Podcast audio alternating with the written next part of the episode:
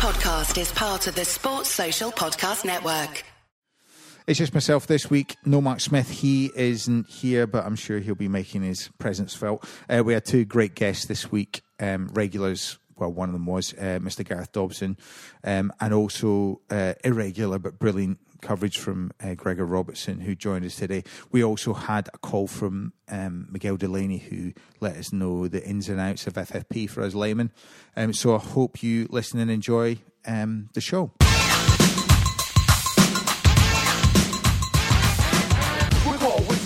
Weren't good, weren't good. Yeah, nah, you're good lads. See you later. Well, that was Mark Smith, and he will be much missed tonight. Uh, the respect that he shows us and this show we be missed. But what, what we do have tonight is two excellent guests. Uh, regular, Mr. Gareth Dobson. Pleasure to be here. It's excellent to have you, sir. Uh, and also a roving reporter uh, for us and also his parent job, um, Mr. Gregor Robertson. Gregor, it's a pleasure to have you. Good to be here. Where have you, where have you been this weekend, just out of interest? Uh, I was at Portman Road, Ipswich Town, Paul Lambert. Depressing. We'll come to that later. Let's come on to that. Let's let's start on a high. I don't want Mark Smith to get any up one upmanship on us. Um, Gareth, what have you been up to? You been enjoying enjoying the football this weekend? I've been enjoying the fact that essentially you could watch every single Premier League fixture over the last two weeks. Um, they've all had individual TV slots, and what I've realised is that as a product, it's a lot more fun to watch Match of the Day than it is to watch nine individual games. Well, since you used the, the word product in that sentence, Yes. I'm gonna I'm gonna lean straight onto our opening bit, which is um, it. Don't switch off, listeners, uh, when you hear the word FFP. It's because mainly I don't have a clue what's going on. Gregor, you look at me like uh, you know I was dirt on your shoe there because obviously you do know what's going on, being a football journalist these days. Uh, Gareth, we'll come on to it in a minute. I want to ask the expert opinion of a man that's um, fired. Primarily by FFP this weekend, uh, a long-time supporter of the pod, uh, Miguel Delaney, who we asked two questions to answer uh, for laymen such as ourselves. Uh, the first one being. Um, FFP was supposed to keep clubs in check. Let's have a listen to what he says about that, and also uh, why is there uproar saying that FFP doesn't work. So let's have a listen now. what does FFP mean for City? To the layman, it's supposed to keep clubs in check. Yeah, well, ultimately, that is very much the sentiment behind the whole process. And this is really the first time the model that ended up being FFP was was discussed was 20 years ago. So there's been this spin put out there that it was basically exclusively exclusively designed to um, deny clubs like PSG, like City, who are owned by ultimately petrostates, from just pumping in as much money as they want. And while that was that did become a consideration, the fundamental point behind FFP, for what is actually quite a sophisticated model, is basically to encourage financial prudence with clubs. And given the context it came in on, which was basically when there was kind of rampant spending in Europe, and a lot of clubs on the brink. You only have to look at the cases of Valencia and Leeds United. It has been very successful in that method. Now, I suppose the issue with FFP is that, as happens with a lot of sporting regulation, it's reactive. This is um, even allowing for the fact that it is very sophisticated, but because it's somewhat reactive, it almost tackles these problems too late. And so, I mean, there has certainly been a degree of that it has preserved the elites. That it's difficult for people to break in. For example, the Blackburn Rovers case, Jack Walker pumping 100 million in to win the league, wouldn't be so possible now. But if you look at this, imagine uh, imagine a football world without FFP. Because with FFP, City have already put together the most expensive squad of all time and redrawn the record books in English football for two consecutive seasons. So imagine what it would look like without FFP. It would be, you know, a game totally beholden to the wealth of a petrostate. Um, so FFP has problems, but in principle, it's a good thing. And, and also, I think it's absolutely right that there are there are checks on on the unlimited spending of states like this. That that shouldn't be forgotten in all this. To just give them carte blanche would be wrong for the game. Well, there's a there's a feeling about you know. Have you seen Back to the Future Part Two? I have. You know the uh, old sports almanac. Um, Miguel seems to make some excellent points there, particularly that you know what if we didn't have FFP? Um, quite depressing.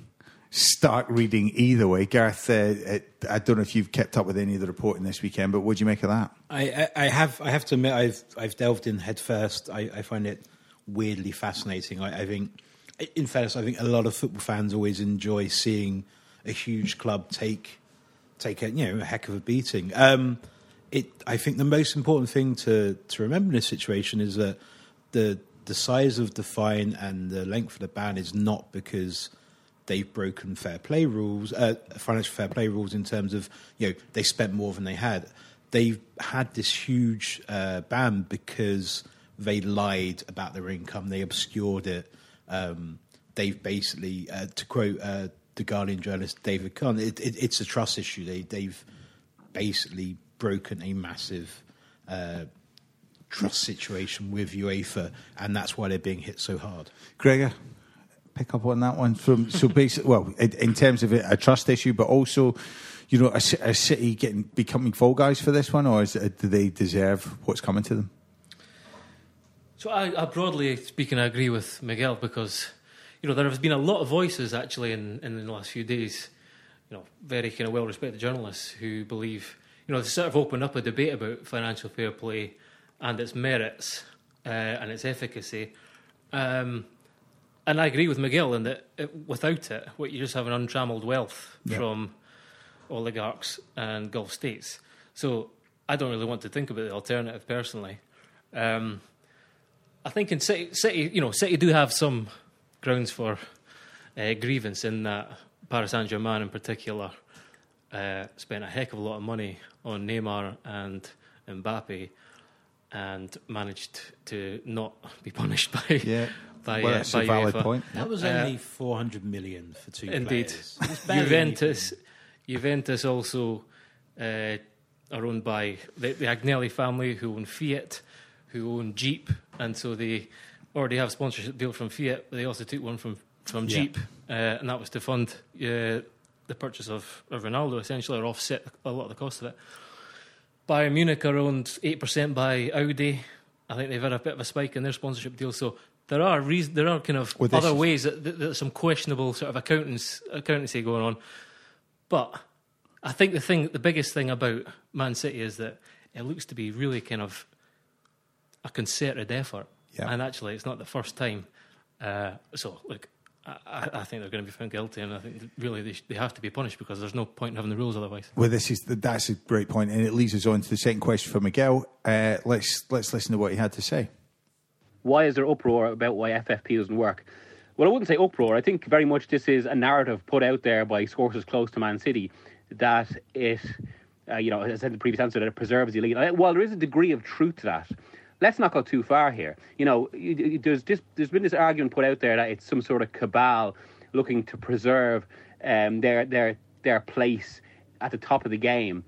Well, City have been part of that cabal when it suited them. First of all, they've been involved in discussions of, of a European Super League, and that is a threat that's hung over every single negotiation about redistribution in football, about any sort of stop away from the big clubs. They hang that over everything. That very much is a cabal. Secondly, Soriano in particular and a lot of City officials have led the charge against the redistribution of revenue in football, particularly in relation to one of the most recent changes in the Premier League, which is the first time the Premier League charter had been changed in relation to the distribution of money from international TV rights. The City were at the forefront of that, and it was the first change to, the Premier League charter that saw it loaded towards the wealthiest and, and most successful clubs in that way.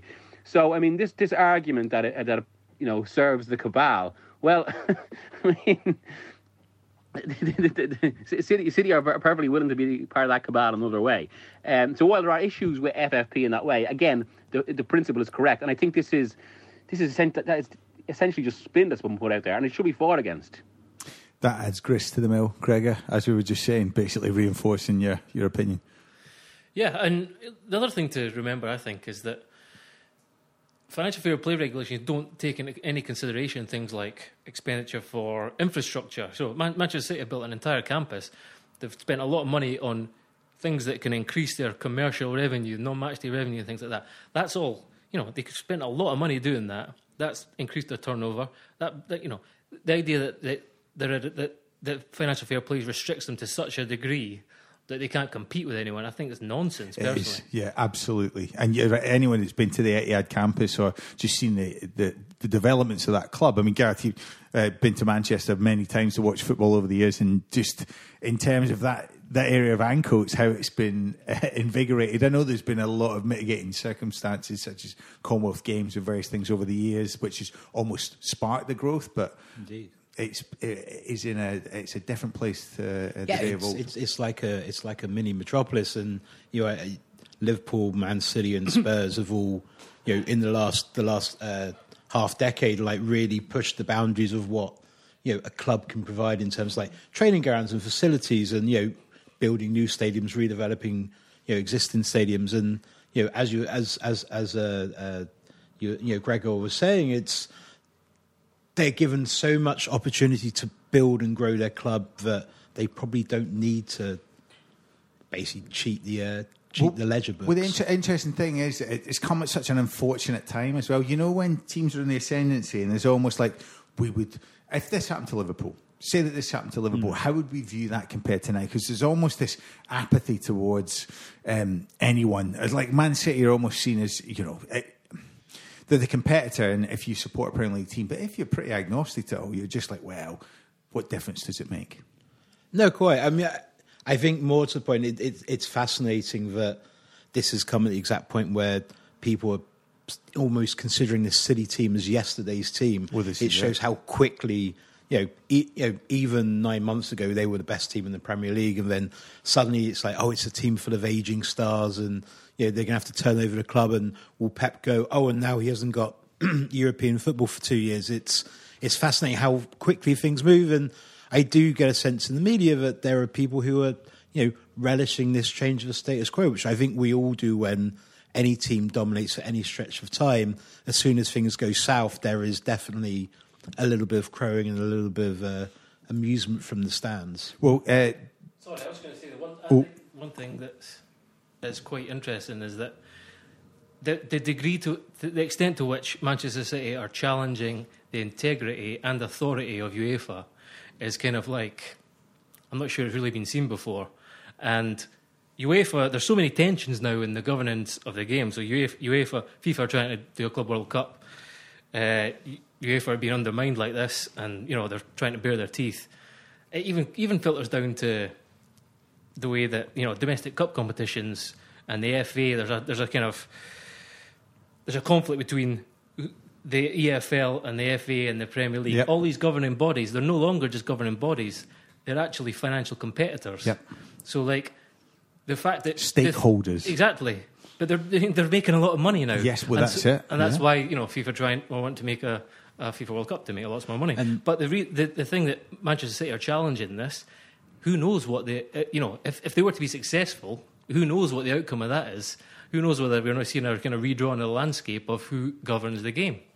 And you know, we sh- shouldn't belabor the point because it's maybe not that interesting, but the the PR side is really interesting. It's so aggressive for Manchester City. They've you know they've attacked you know uh, UEFA immediately, and you know, and they're, they're basically saying it was a prejudiced decision. They're saying that judgment had been incredible. cast before you know the facts were in, which is nuts. And you know, it's taken a leaf out of the book of you know political campaigns, and they've obviously seen how Well- in the wider world these things work, and they've taken the same tack. Let's not get bogged down too deep in that side, but it's a very valid point. But I'm more interested in where are all the other teams? So if, if this is how how far and ahead City must be in terms of breaching these rules, because you look at other teams, the the one there's a one constant, there's the one placebo of Liverpool that seems to be like, well, if they can do it within the rules, so that's re- redressing the balance here. Because I don't know how uh, City do in we, we flagged PSG, but we haven't flagged any other teams. Real Madrid, obviously, their own deal with uh, you know government AC AC Milan got- AC Milan, got Berlusconi. But you look at these; oh, they've not recovered. You know, No. there's, there's a team that have. But they also had a couple of different ownerships and a lot of disastrous. Yeah. couple of years behind. Uh, the although it's not on the same scale, Liverpool also, uh, as the Times revealed, uh, essentially hacked Manchester City's database for, Yes. for recruitment. So you know, Crazy. there is a lot of skullduggery goes on in Oh, the yeah. sport. This is this is a t- this is like it ranges from geopolitical kind of proxy wars to just a heck of a battle for the You're- Premier League title. You are literally hitting our listenership bang on the nose. With Also, I- I geopolitical think- proxy wars is the name of this podcast tonight. Don't you worry. A- and also just 20 huge owners in terms of owners, chairman. You know, these people are very successful in business Yeah. and in sport, and they will all climb each other to get to the very top. That's it. Well, I think the, the the the movement of business into the point of the CEOs and the boardrooms and the fact that it's turnover and the, and the fact that the implications for City now become a kind of um, a P and L. You know, it's profit and loss. So if they lose money each year, then is is the business viable? How long is it viable for? You know, these sort of questions that are asked of football clubs now. It kind of takes the romance out of it a wee bit. I mean, I think you were struggling to find romance in the first place, personally. you know, I, let's let's be honest. It's kind of the sports washing project. Um, it's a Gulf state who've come in and they've got perfectly clear aims. Uh, I, th- I, I don't think we should be surprised that this has been happening. It's just that a it's taken uh, a hacker to, to uncover it, which is also quite worrying. You know, I think if it wasn't for that, then this would just continue and continue. And Yep. There is one. There is one kind of little minor uh, comedy fact in, in that um, Liverpool are just about to win their first title in 30 years, and they could, in theory, uh, be awarded the title in 2014 under Brendan Rodgers. Yeah. Wow. Do you know what? I think I, I get Gareth. Have you got anything to It's a add stretch. to that? It's a stretch. Oh yeah, no, I, I have one more piece of uh, it felt like there fantastic was something comedy, throbbing. which is uh, so apparently the the first big financial thing that took Man City into a, a deficit was when they had to fire Roberto Mancini. Oh, wow. So imagine, you know, that's your legacy. You know, where did it all go wrong? Well, Mancini. Well, listen, it's it, we didn't talk a lot about football, but in terms of understanding the playing field and perhaps hearing from people that have studied it a little bit, it's certainly been clearer for me. So appreciate it. Uh, some football after the break.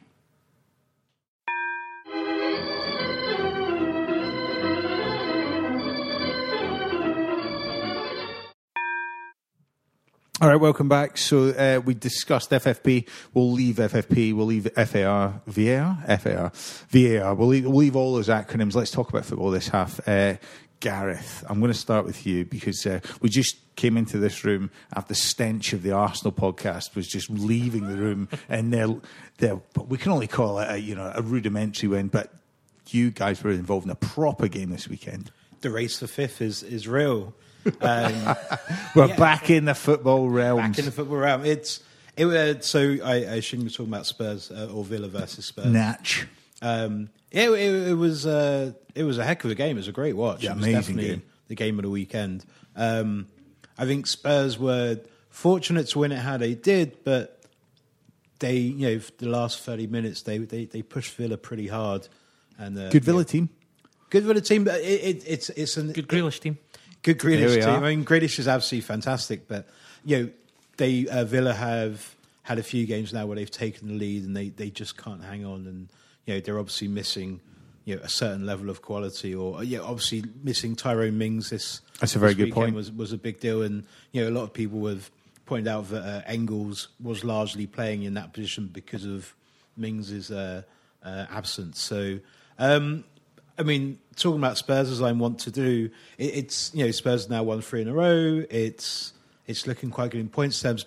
I've still yet to see a convincing Spurs performance um, since Mourinho's come in. It, it's a very strange thing. I mean, maybe winning three two is the new Mourinho, but I doubt it's his preferred uh, method of, of victory. They are like the least Jose Mourinho team in the world. It's so odd. I don't know. You, could- he's not even trying to spin it that like this is the new Josie, and he's kind of like he's been he's been away and he's window. he's That's been them. away and he's kind of developed his attacking really philosophy. irritated. It's just that they're really bad at defending. Yeah. Um, and they're managing to. It seems to always be like a moment, a mistake from the other team, a moment of, ap- of brilliance, or a set piece. There's not really any sort of coherent strategy either to their attacking, and certainly not the way it was under Pochettino in his uh, in his pomp. So Well, it felt like when he first came over, though, it felt there was a coherent strategy. It was like play your best players in the best positions and get on with it. What what happened? I think that's just a, that you know. Was that's, that- that's the easy that's the easy option when you walk in the door, and that's give give everyone a lift. But But why is that not the consistent option? What happens? Well, Does Harry he see Kane, them? Harry Kane sort of left the building. But even all right, well, let's look at the, the the other players in the in the pitch. If you've not got a natural replacement at that level for a centre as a front of the three, and the only posi- only formation you play is that, has he dabbled with the two up front guy?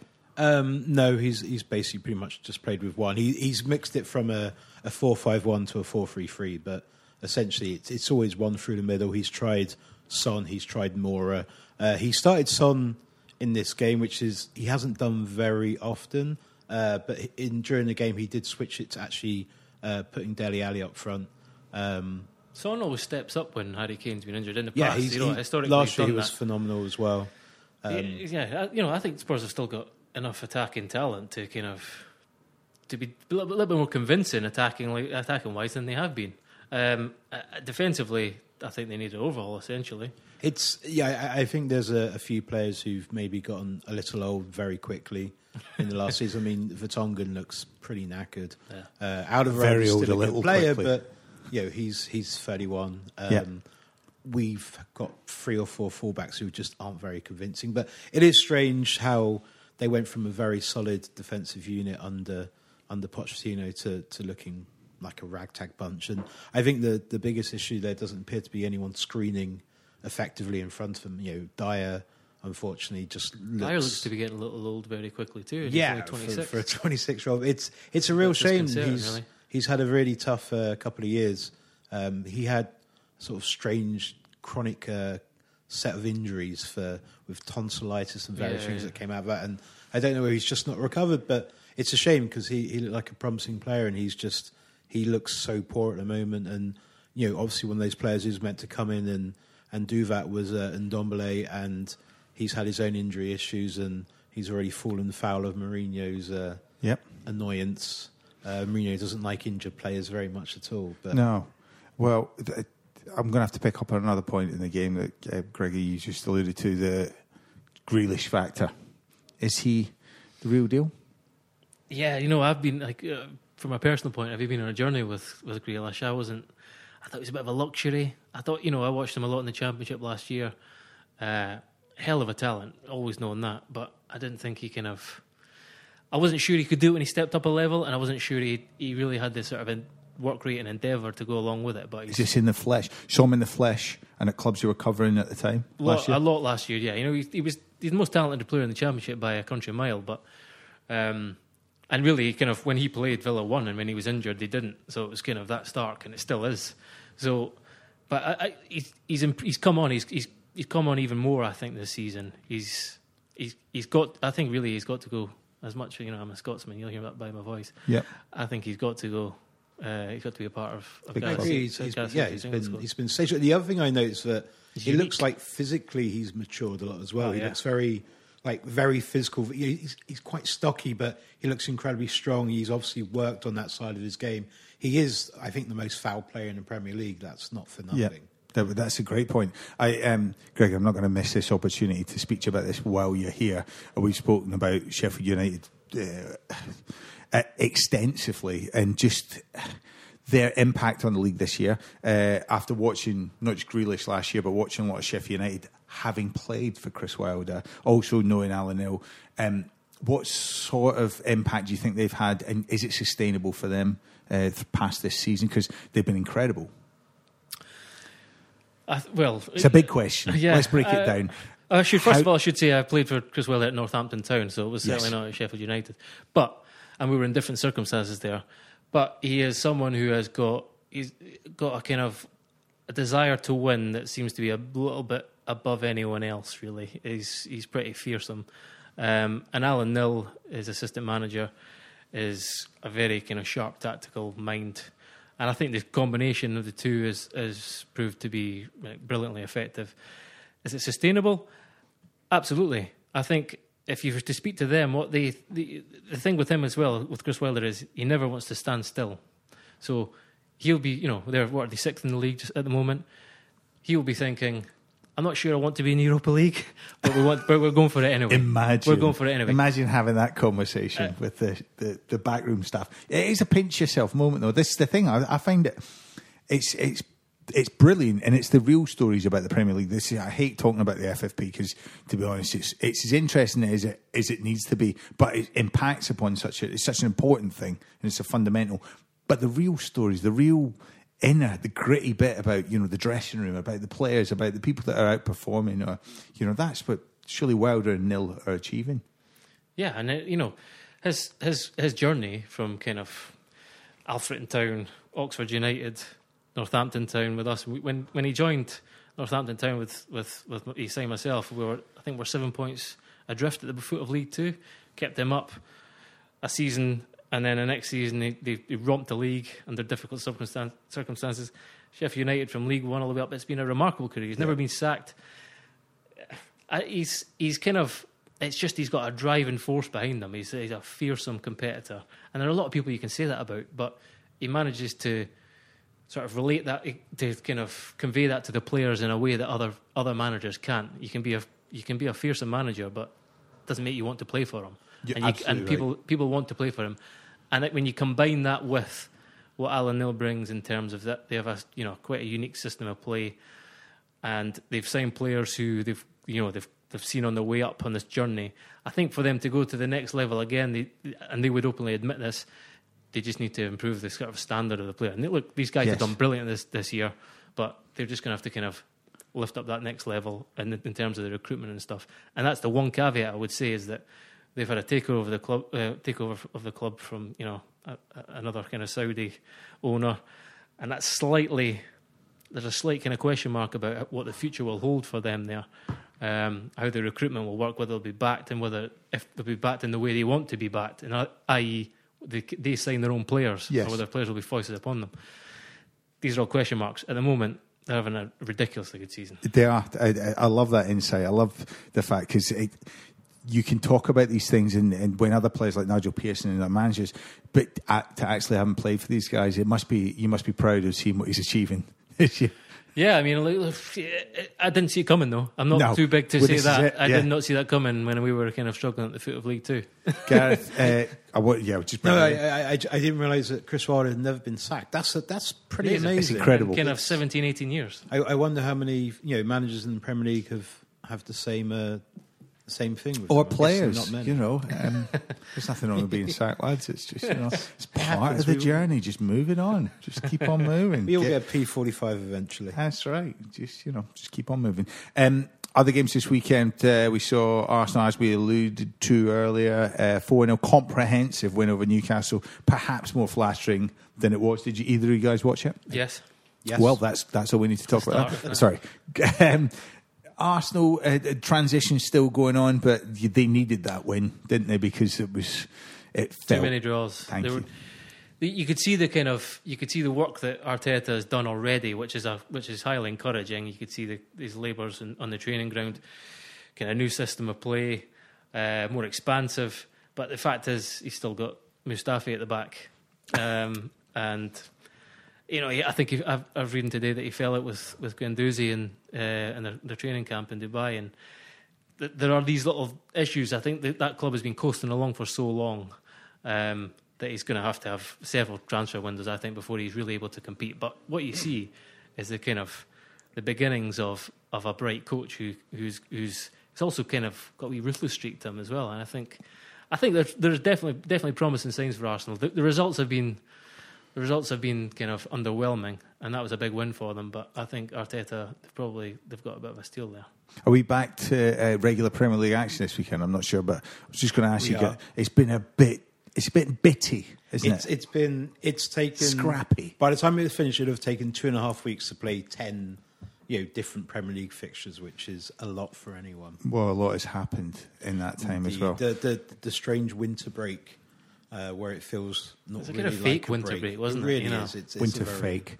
Um, It's a very odd thing. well, listen, gentlemen, it's it's lovely to have you both here. Uh, Gregor, I hope we get you back on soon, but we can listen to you on your very own podcast at the minute, can't we not?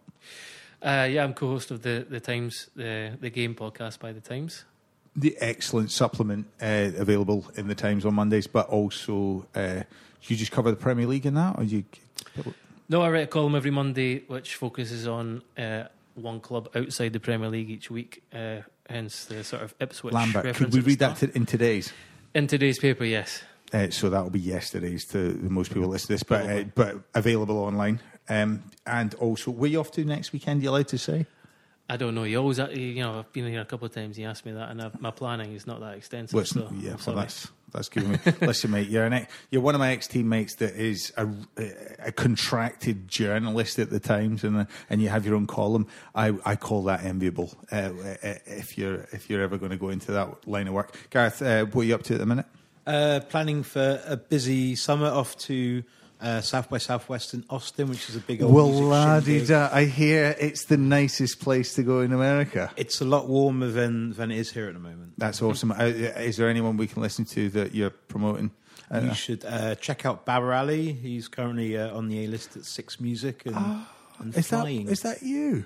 that is me. God. Well, not me. I, I, I work with him. Well, wonderful. Actually, that's that's awesome. Well, listen, thank you very much both for your input tonight, Miguel. Thanks for yours, Mark Smith, not so much, but uh, we'll speak to you next week. Right.